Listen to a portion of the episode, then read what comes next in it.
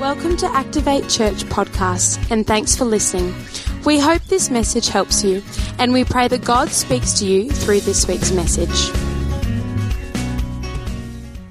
In the beginning, the Bible tells us that God created the heavens and the earth, and He didn't do it because He was bored. In fact, God was completely happy just within himself. So we worship one God in three parts Father, Son, Holy Spirit. And in, in, in that relationship that he had within himself, he didn't need anything. He didn't create heaven and earth because he was bored. To be honest, this kind of blows my mind because I always thought heaven, I kind of simplistically look at heaven as God's house. So, so I say, well, eh, eh, if God if he created heaven, where was he before heaven was even made? It just kind of blows my mind to think about it. I, don't, I try to picture an environment in which he would be in, and I can't even think about it. But, but he created heaven and earth. And I want to tell you that when he created heaven and earth, he had a purpose in doing so. In fact, God always has a purpose in everything that He does. And if you are here today and you are new to church, I'm so glad that you're here because I want you to know that whether you are a Christian or not a Christian, God has a purpose for you. He has a plan for your life. He, there is something about you. God knew that you would be here. He wanted you to be here. And to be honest, I think about that and it feels kind of nice. Doesn't it? Isn't it nice that God has a plan and a purpose for you? I think it feels kind of nice. So here's what the Bible says it says that through Jesus, He created all things. He created them through Him and for Him. He created them through Him and He created them for Him, which means that everything that's created by God, it's not random. It's not random. There's purpose. There's intention attached to everything that God makes. Why? Well, it was made for Him. It was made to serve a purpose of His. My daughter Eliana, she, she gave me a drawing the other day. And those of you who are parents, you will understand this. She came and she gave it to me, and I looked at it. And the first thing that I said is, Wow, this is amazing. I didn't know what it was. and I said, This is incredible. What is it? And she told me what it was. And I looked at it and I couldn't see what she saw, but who cares? She made it, and it was for her. And since she's the owner of it and she made it, it could be anything that she wants it to be. I kind of feel like it's the same way with God. We are God's creation. He made us. It was, we were made through him, but we were made also for him, and we can be anything that God created or anything that God wants us to be. I was thinking God created all things through him and for him. Well, we're things. You know, we're people, but at the same time, we're still things, and I don't know if you like that if you like the idea that you have actually been created for a purpose, but to be honest, I kind of like it. I like the idea that, that, that, that I'm not random. I'm not here by chance. I'm not here by accident. There's purpose on my life. Let me tell you why this will come in real handy for you.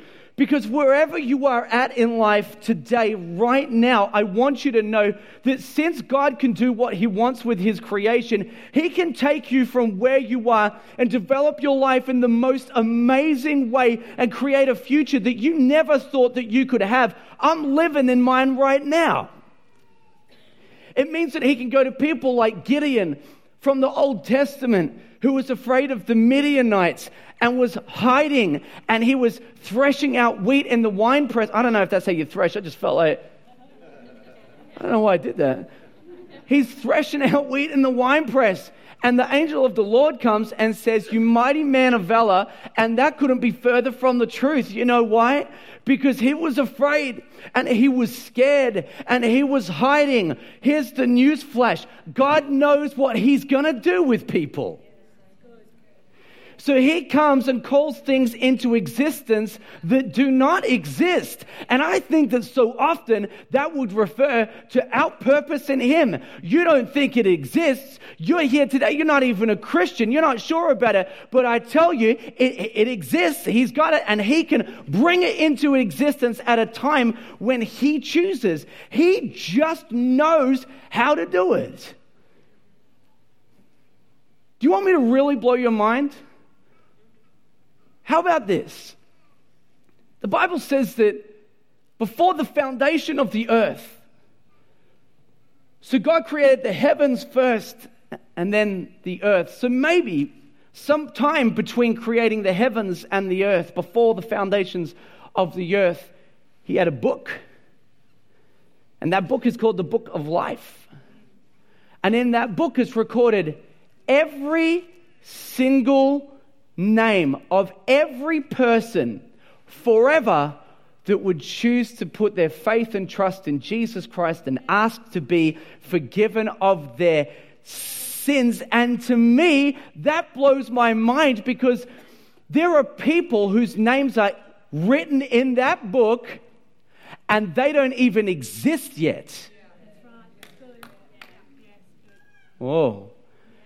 Have you considered the complexities of the universe and everything that could happen that might mean that those people never exist. You're making choices all the time. Think about it. Think about it. It's like that, the butterfly effect. One thing changes in history and it creates an alternate universe in which the people that we see here today might not exist if something was different way, way back thousands of years ago. Think about all the complexities. And yet, in all of that, God says, Well, I already wrote their name in the book. So he already knows every person that's going to exist ever. And he knows every person who's going to call upon his name. And I think, how does he do it? How does he do that? Does he just see the future? Or is he actually involved in it? Does he just look into the future and know who's going to exist? Or is he deeply involved and in some way controlling it? And, and I think the answer that you'll probably want to settle with right now is the answer that makes you feel most comfortable. I don't know what you think about that, but the answer that makes you most comfortable might be where you decide to stay. Can I tell you about my life, my story? So, when I was a kid, I, I, maybe, maybe five or six years old, I gave my life to Jesus. Why? Well, I, I, I heard the gospel message. I just believed that Jesus was real and he would forgive me for my sins. And so, you know, uh, uh you know, now, now I have kids of my own. And, and I'll tell you this I, I've led every one of my children in a prayer of salvation where they've given their lives to Jesus. And I, I get that they're young and I know that they uh, have so much to grow and understand and learn. I feel, I feel the same as them in some way. I'm still trying to grow and learn and understand, right? But, but I put my faith in Jesus and, and they put their faith in Jesus. Why did we do that? Perhaps it's just the gospel message. The gospel message is the best message the world will ever hear. It is outrageously positive in the sense that even though we make mistakes, God would love people enough that He would send Jesus. It, it's, it's, it's a great message to hear. I just heard it and I responded, and I kind of think, gosh, when people hear this message that God exists and He loves people and that He would forgive them for all of their sin, Come on, who wouldn't respond to that? I mean, come on, who would say no to that? Lots of people. Lots of people. Why is it that some people get it and other people, they don't get it? Why is it that some people just believe and other people don't believe? It's not a difficult message to understand. For God so loved the world that he gave his only begotten Son, and whosoever would believe in him shall never perish but have eternal life. For Jesus was not sent into the world to condemn it, but in order that the world would be saved by him. So, that's not hard to understand. So, why is it that some people get it And some people, they just don't seem to ever get it. I want to tell you, it's not information that made the difference for them. Let, have you ever, let me ask you a question. Have you ever introduced your friend to the gospel message and you've just told them about Jesus? And you tell them about Jesus and they don't get it or they don't believe it. And you keep telling them, and then one day they just get it. What made the difference? How is it that one day somebody can say, Don't believe it, not true, uh, not for me, and the next day they say, I believe it. I want to give my heart to Jesus. It's not information that makes the difference. Can I tell you what I think might make the difference? The Bible says this in John 6, verse 44, and you guys can read it on the screen for yourself. I quote Jesus No one can come to me unless the Father who sent me draws him. Hmm. No one can come to me except if the Father who sent me draws him. It kind of seems to me that when people come to Christ, it's because something's happened first that they didn't realize happened. It's actually, it, says in here that, that the Father, He draws them. We, we have a word for that. Do you know what word that is? It's called revelation. It's not information. People have got plenty of information. A lot of people know the gospel, but one day they'll get it as revelation. It becomes real. They suddenly think this is, this is actually real, and then they make a decision to follow Jesus. And I'll tell you how it happens. It happens by work of the Holy Spirit. I love this because God is completely involved in this process. So the Father draws the person to Jesus, but how does that happen? Well, it happens by the Holy Spirit. Because what's the role of the Holy Spirit? Well, well, if you read the Bible, it says the role of the Holy Spirit is to convict the world of sin and of righteousness and of judgment. And although the Holy Spirit is a great counselor, let's remember he's guiding people into all truth. So the Father draws people through the Spirit to the Son. Isn't that pretty cool? He goes on to say in John, I'm going to get my teacher on today, I'll tell you right now.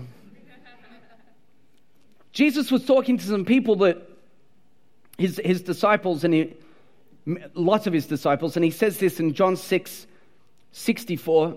You guys should have it up there. It says, But there are some of you who do not believe. And then it says in brackets, because this is the part I wanted to get to Jesus knew from the beginning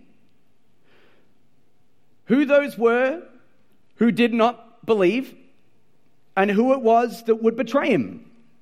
And he still chose Judas. And he said, This is why I told you that no one can come to me unless it's granted him by the Father.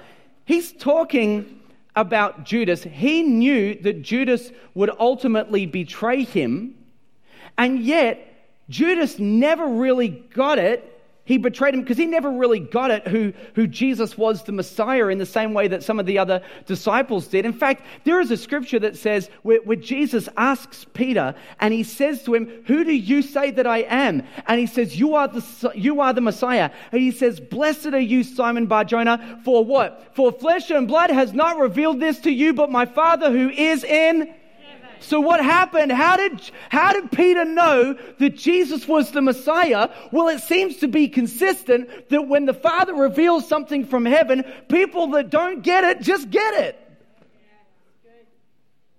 So where does it start? Well, I don't know. It kind of looks like it starts right here when God starts to draw them. You, you got to know that God chooses who He's going to reveal Himself to. I know that a scripture that a lot of people like to quote is, We are a royal priesthood. Does that feel good? we are a royal priesthood. Do you know how that sentence starts? For you are a chosen race, a royal priesthood. What do you think that really means? you are a chosen race. Chosen by who? Well, we didn't choose each other. We're chosen by God. We are chosen for Him for what? For His own possession. This is what the scriptures seem to say to me. And I, I, I, read this and I think, you know what? If you had have asked me as a kid, while I was growing up, or for many years, even as a Christian, why did you ask God into your heart? I would say because I heard the gospel message and I just thought it was true and I just I I gave my life to Jesus. It was it was my decision and we always say that. Come on. We had baptisms here last week, 3 of them, and we say, "Hey, no one can make this decision for you. You need to make a decision for yourself to follow Jesus." And that's exactly the way that I would have seen it, but I, I started to read the scriptures as I got a little deeper and I thought, "Well, what if I chose him because he chose me first? I mean, the scriptures do say that we love him because he first loved us. Well, maybe we chose him because he first chose us. And so you say, wait, stop, wait a minute. This is crazy. You're telling me that God chooses people? Really? God really chooses people? Let me ask you a question. Let's maybe we'll do it this way. Hands up if you believe in prophecy. Okay. How could any prophecy come to pass unless God was actually, to a certain extent, controlling the outcome? How could prophecy even happen? And then someone will say, oh, no, no, no, no, no, no. The way that that happens is God just knows what's going to happen, so he just tells people what's going to happen. Oh, well, we have a word for that. It's called luck. And if the universe truly operated that way, it means that God has no control. All this stuff about Jesus coming again, that might not even happen. He, he hopes it might. God hopes it might, but it might not happen. It really, it's got nothing to do with God. In fact, really, it's got everything to do with us because we're running the show, right? Things are just happening. They're just unfolding. I'll tell you right now, I hope it's not luck. Because if the universe is just running on luck, we're all in trouble. But maybe we say, well, hang on. But when it comes time to people choosing God, God knows who's going to choose him. And so that's, that's how he knows to put their names in the book. Okay, maybe that's true. But if that's true, then you have to get around Romans 8 28 that says, for those who he foreknew, and the word foreknew, look it up. Don't trust me. Don't take my word for it. Look it up in the original language. The word foreknew means a relationship relationship with Him in the context of salvation. So, for those whom He foreknew, He also predestined. And you can have whatever version of the Bible you like. Just go back and read the original language and see the words that they use to understand the context and the meaning. See, I just don't know how you get around it because he says those who he knew he was going to have a relationship with, he also predestined. And so I think people hear that word predestined, and to be honest, I think it sends shivers up people's spines. Whoa. I don't like that. I don't like that word predestined, but I don't know if everybody even knows what that actually means. Maybe it means something that you don't really know what it means. I don't know. So I think this is how I think it kind of works. I think we have a spectrum here. See, one end of the spectrum, you have everything's chance, everything's luck. God set up the universe, it just coasts on its own now. He just works around all of the decisions that we make, but we're really running the show, and the future might turn out, we hope. We don't really know. It's just, it's all choice and, and, and random, and, and it's luck. Smart people believe in luck. So I'm not going to I don't want to be antagonistic. Smart people believe in luck. Did you know that, that Michael Jordan wore his North Carolina basketball shorts under his Chicago Bulls basketball shorts every single game because he brought he thought it would bring him luck? And he's a smart guy. And even he believed in luck. How many of you have avoided walking under a ladder? It's not like you're superstitious, but you just said, well, let's just let's just be sure. There's a black cat. You know what? I forgot something in my house. I don't know if it's real. I don't want to risk it. I don't want to risk it. I think you got luck at one end of the spectrum, and then at the other end, of course, you, you have something that we call fatalism. Fatalism is you have no choices. You're puppets, you're robots, you have no choices. You think you're making decisions, you're not making any decisions. Everything is predetermined and chosen for you. And to be honest, I don't think it's luck. And I don't believe in fatalism. But there's a space in the middle where our choices are overlapped with God's choosing there's, there's a space here in the middle, and we have a word for that too, and we call it providence. And providence is God's ability to control everything in the universe. Every molecule is under his control and under his ability. It's called providence. My kids and I, we, um, we love to watch movies. We have a movie night nearly every Friday night. And, um, and so, oh gosh, you know, we have Netflix. It's like a million movies. They still can't choose anything. I don't get it either. so spoiled. Um, and, and, but one of the movies that I love to watch, that I always try to get them to watch, is The Lion King, right? Because I love The Lion King. It's a great movie, isn't it? So, uh, who's, who's seen The Lion King? All right, all right. So I'll tell you why my kids hate it. They hate it because Mufasa dies. And so um, they just don't want to watch it, they don't want to see it. It's too, it's too sad for them, you know? So, so let's just not watch the movie. So you guys have seen it. You know what happens. Mufasa dies. I should have said spoiler alert for anyone that hasn't seen the film, but anyway, now you know. Um, so just, just help me out here this morning. Who killed Mufasa? Scar. See, I, Scar, that's the other lion, right? And he, and, he, and he grabs Mufasa and he throws him into the path of oncoming wildebeest wildebeest. And, and, and, they, and they run him down and they kill him. And you say, Scar killed Mufasa. And I say, Really? Did he? I don't know. Because if you look up IMDb, Instant Movie Database, and you look up who wrote the story, there is a man by the name of Bernie Madison. Oh, you don't know about him. You don't know about him. You don't know what he looks like. You don't know what he does. You've never seen him before but his name would appear in the credits because he was the, the architect that crafted the story together. So, who was really responsible? who was really responsible for killing Mufasa? Well, I suggest suggested, sure, Scar had a part to play in the role, but who created the framework and the story with which the whole thing happened and was governed? It wouldn't surprise you to learn that the entire script was actually written before they even started making the movie. And once the script was written, they went back and then they started filming it and shooting it. And what's my point? My point is you say, we never saw him. We never saw Bernie. We didn't even know he was there. That's unfair. You cheated us on that question, right? But I tell you he was there in the framework of everything that you saw, whether you were aware of it or not. Providence. Can I tell you? So, Sarah and I, we, um, I've told this story many times, and I'm not going to go into detail, but years ago, we, we, we wanted to buy a house. We weren't able to afford it. This is one of the best stories I have in Providence, which is why I share it, right? So, we, so we wanted to buy a house, and, and we thought we had a way to make it happen, but there was a problem. A man, and he was a lending manager for the bank. I didn't stumble over my words, I knew what I was saying. He was a lending manager.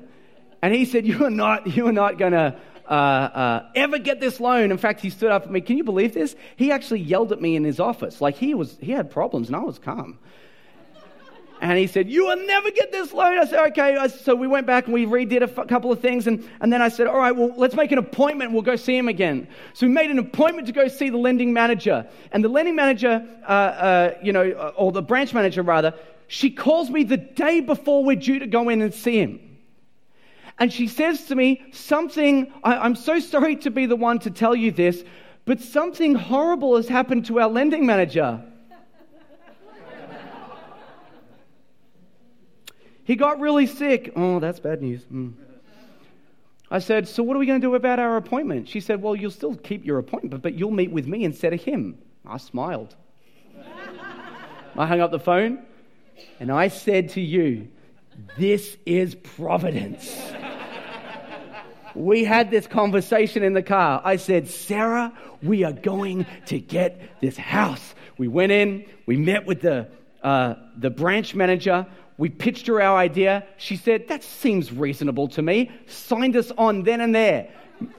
Months later, the branch manager, uh, the, the lending manager, he comes back and says, What deal did you make, right? He found out about it and he was furious. He never would have given us that deal. Providence! God did not make that man sick, but somehow it worked. He didn't make him sick, but somehow everything worked out. And here's the interesting part God, He told me we would have that house, and everything said no, we wouldn't until these circumstances began to unfold. And suddenly, what looked impossible became probable. And we built it. When you pray, are you not asking God to control an outcome? And when He does, are you pleased? When people are sick in their body, and you say, God, heal them, and He does, has God not controlled some part of that outcome? Have you thought about the implications?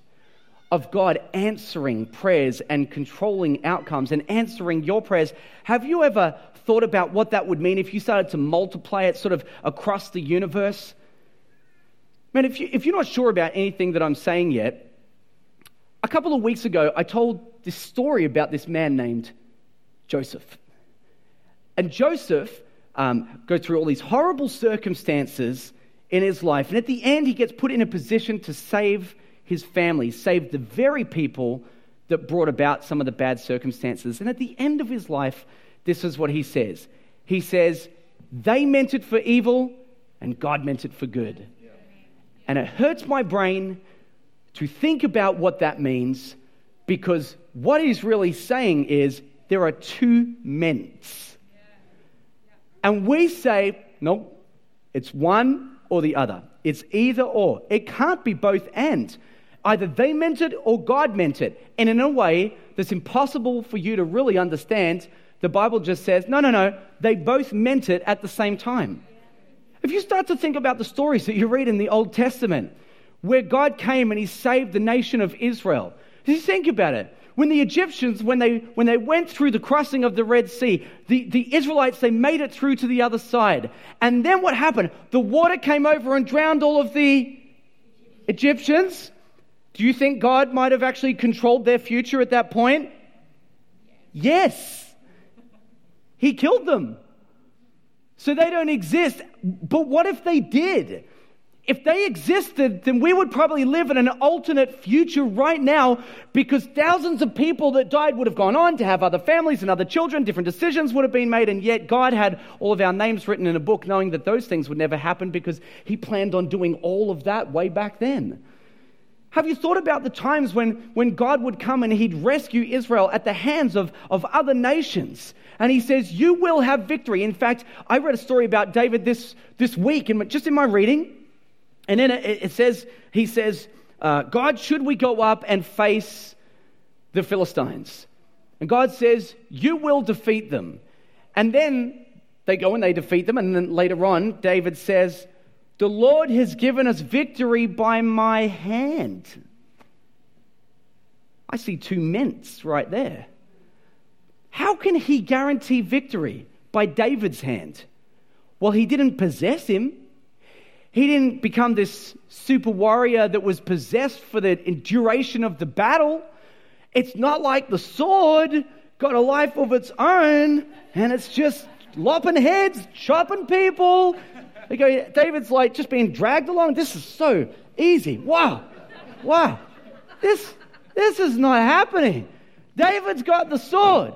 He's swinging it. He's in control of it. And God's in control of it. The whole army is facing. Can you imagine the mess of thousands of people fighting and all the little intricacies and decisions duck and weave and dodge and stab and whatever you do in a war And all these things are going on, and yet God says at the end of all of this mess, I guarantee there will be far more Israelites alive than there will be Philistines. He must have been right there in the details. And I tell you that for a very specific reason, because sometimes when we say, oh, God is providential, we, or maybe He's not in, in the, involved in the really minute details, but, but no, in fact, I think He must be. Because how could he guarantee Israel continued to fight armies that would overwhelm them on any other day except that God fought for them? How does that happen? People are making choices, and yet God's involved in it in the same way. And here's my point God must be working through our choices and not just around them. He must be involved through our choices and not just around them. And we have a word for that too. It's called sovereignty. He is sovereign, it's his absolute right as creator who owns his creation, who created all things for him. It's his right as sovereign Lord and God to be over the affairs and the details of people. And you say, when you, when you hear this, you say, that's, I don't know how, how I, I don't know how I can believe this. I'm making decisions all of the time. I'm making decisions all the time. Absolutely, you are. You can help me out and make a decision right now. Who likes soft drink? Dean. You don't need to really come up here, but I'm just going to get one of these people. Ruth, I'm going to grab you. You can run this to, to Dean at the back because you're actually going to get to drink. So uh, you can have a Coke or a lemonade. What do you want? Lemonade? There you go, ladies and gentlemen, for Dean Mealing in the back. It was a good choice. It was a good choice. Here's my question Why didn't you choose this delicious can of Fanta? And you say, it wasn't there. It wasn't an option. I told you, you, are free to make any decision you want but your choices are limited. You're free to make any decision that you want, but your choices are limited. They're limited to time, they're limited to demographics, they're limited to geography. What if I told you that in Acts chapter 17 that God said he knew the time that you would exist in and has allotted the boundary of your dwelling place? Yeah. Who took the horse and cart to church today? No one. It wasn't an option. It might have been, I don't know. I'm saying you're free to make decisions, but don't you think if I can actually narrow the field for Dean, that God could narrow the field for you? Are you making choices? Absolutely, you're making choices. But you're still making choices from the options that God gives you. And if other options exist, it stands to reason that you would not even be aware of them, just in the same way that Dean had no idea that I had a delicious can of Fanta that he could have had. This is the thing that we need to wrap our heads around. God is working in our choosing and not around it. So the question does God control everything? Yes, He does. And you are still making choices. And I can keep talking about it, but I don't know how it works. God's in charge of everything. He knows everything that's going to happen. You're making choices, and here's the best part your choices, you're, you're still choosing His plan. Is it your decision? Absolutely, it's your decision. Are you making the choice? Absolutely, you're making the choice, and it's working out just as God has planned it. This makes my brain hurt. I don't know about you, but I read this and it kind of, it, it, it does. It makes my brain hurt. So then someone says, hang on, wait a minute. If God's making choices, what does that mean? Does that mean that what if God makes me sin? Is then He responsible for that? Well, you want to be the first person to come up with that. In fact, Paul wrote about it in Romans chapter 9, thousands of years ago. He says this For this is what, you guys should have it up there. Yeah, you do. For this is what the promise said about this time next year I will return and Sarah shall have a son. Oh, how can he guarantee that? She was barren. Oh, he's God. Yeah, yeah, yeah.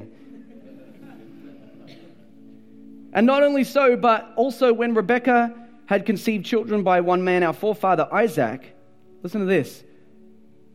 Though they were not yet born and had done nothing, either good or bad, in order that God's purpose of election might continue.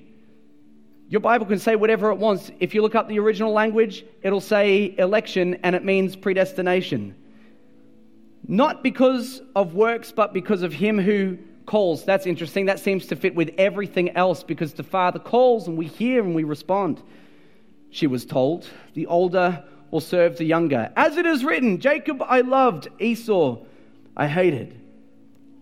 What then shall we say? Is there injustice on God's part? Paul goes and answers the question immediately by no means. For he says to Moses, I will have mercy on whom I have mercy, and I'll have compassion on whom I have compassion. So then, it depends not on human will or exertion. It's not about good works or behavior, but on God who has mercy. For the scripture says to Pharaoh, For this very purpose I raised you up that I might show my power in you, and that my name might be proclaimed in all the earth. Pharaoh made decisions. God gave him options, and at the same time, he says, I raised him up. Well, who's responsible? I don't know. It's hard to understand. Verse 18, he says, So then he has mercy on whomever he wills, and he hardens whoever he wills. You will say to me then, well, why does he still find fault? Great question. For who can resist his will? And verse 20 is where Paul really brings us to the end of our understanding. This is a statement that he makes because he says, Beyond this, you're not really going to get it. But who are you, O man, to answer back to God? Will what is molded say to its molder, Why have you made me like this? Has the potter no right over the clay to make out of the same lump one vessel, one vessel for honorable use and another for dishonorable use? What if God, desiring to show his wrath and to make known his power, has endured with much patience weaker vessels of wrath prepared for destruction? He continues to press the point. I think we come to a place where we say, you just can't question it because I'm not so sure you can understand it. And I'm not so sure it's really wise to say, God, bring everything that you do into down to my level so that I can understand it. You know, to be honest, I just think there's some mystery here, and I think we'll probably figure it out maybe when we get to heaven. But on this side of eternity, we're, probably just not going to figure it out. We're not really going to know. So then someone says, well, if the future is predetermined, I mean, why do anything? No, no, no, no. That's fatalism. You're still making choices. That's fatalism. That's the other, that's the wrong end of the scale here. You're still making choices. You're still making decisions. That's how you're responsible for what you do. There's a story about a lady who actually believed that God would tell her everything that she had to do in the day. I read this in a, in a book, and she believed that God would tell her what underwear to put on in the morning. So she would wake up and she would say, God, what is it today? You know, she would just wait until he answers. I have good news for you. You're in charge of your underwear. you are in charge of your underwear. Y-fronts, boxer shorts? Who cares? You make the call. You make this. I don't think God's totally fussed about that. You're making these decisions. You're still making choices. Well, if God has got everybody's name written in the book, why should we even share the gospel? And I'll give you two really great reasons. Number one, Jesus told you to, and you always do what Jesus told you to. But if that were not enough, how about this? What if it is your obedience that becomes part of the plan that you didn't know existed. And when those people hear the gospel, they respond because God planned to draw them. And I didn't make it up because in 1 Corinthians, Paul is speaking to the Corinthians and he's not having a really great time doing it. And God comes to him and, he's, and he says to him, There are still people in this city who are mine. And these are people that haven't heard the gospel. Paul hears that and says, I'm going to stick around for a year and a half. And he does. and great, a great many people were led to God because Paul stayed. It was part of the plan. He gave, Paul still had the choice. Could he have walked away? I don't know. Could he? I don't know. But he stayed, and people gave their life to him because of it. Let me, let me, let me help you out for a minute because when you hear all of this, you say, well, what am I supposed to do with my life then? If it's all determined, I, I don't know. Like, what am I supposed to do? Don't do anything different. Don't do anything different. Choose Jesus every time. Just do that. Don't make it complicated. Don't, don't, don't make it hard on yourself. Just keep choosing God. Keep choosing Jesus. Keep devoting yourself to the gospel. Keep sharing the gospel message with people that haven't heard it. And in that, I believe you will be on track for the plan that God has for your life if you just keep obeying Him and doing what He's asked you to do. Let me finish with this final scripture. This comes out of Ephesians chapter 1. You guys have got it on screen. I'm going to begin in verse 3. It says, Blessed be the God and Father of our Lord Jesus Christ, who has blessed us in Christ with every spiritual blessing in the heavenly places. Even as he chose us in him before the foundation of the world, that we should be holy and blameless before him. In love, which by the way is his motivation, he predestined us for adoption as sons through Jesus Christ according to the purpose of his will, to the praise of his glorious grace, with which he has blessed us in the beloved. In him we have redemption through his blood for the forgiveness of our trespasses according to the riches of his grace, which he lavished upon us in all wisdom and insight, making known to us the mystery of his will according to his purpose, which he set forth in Christ as a plan for the fullness of time to unite how many things? How many things?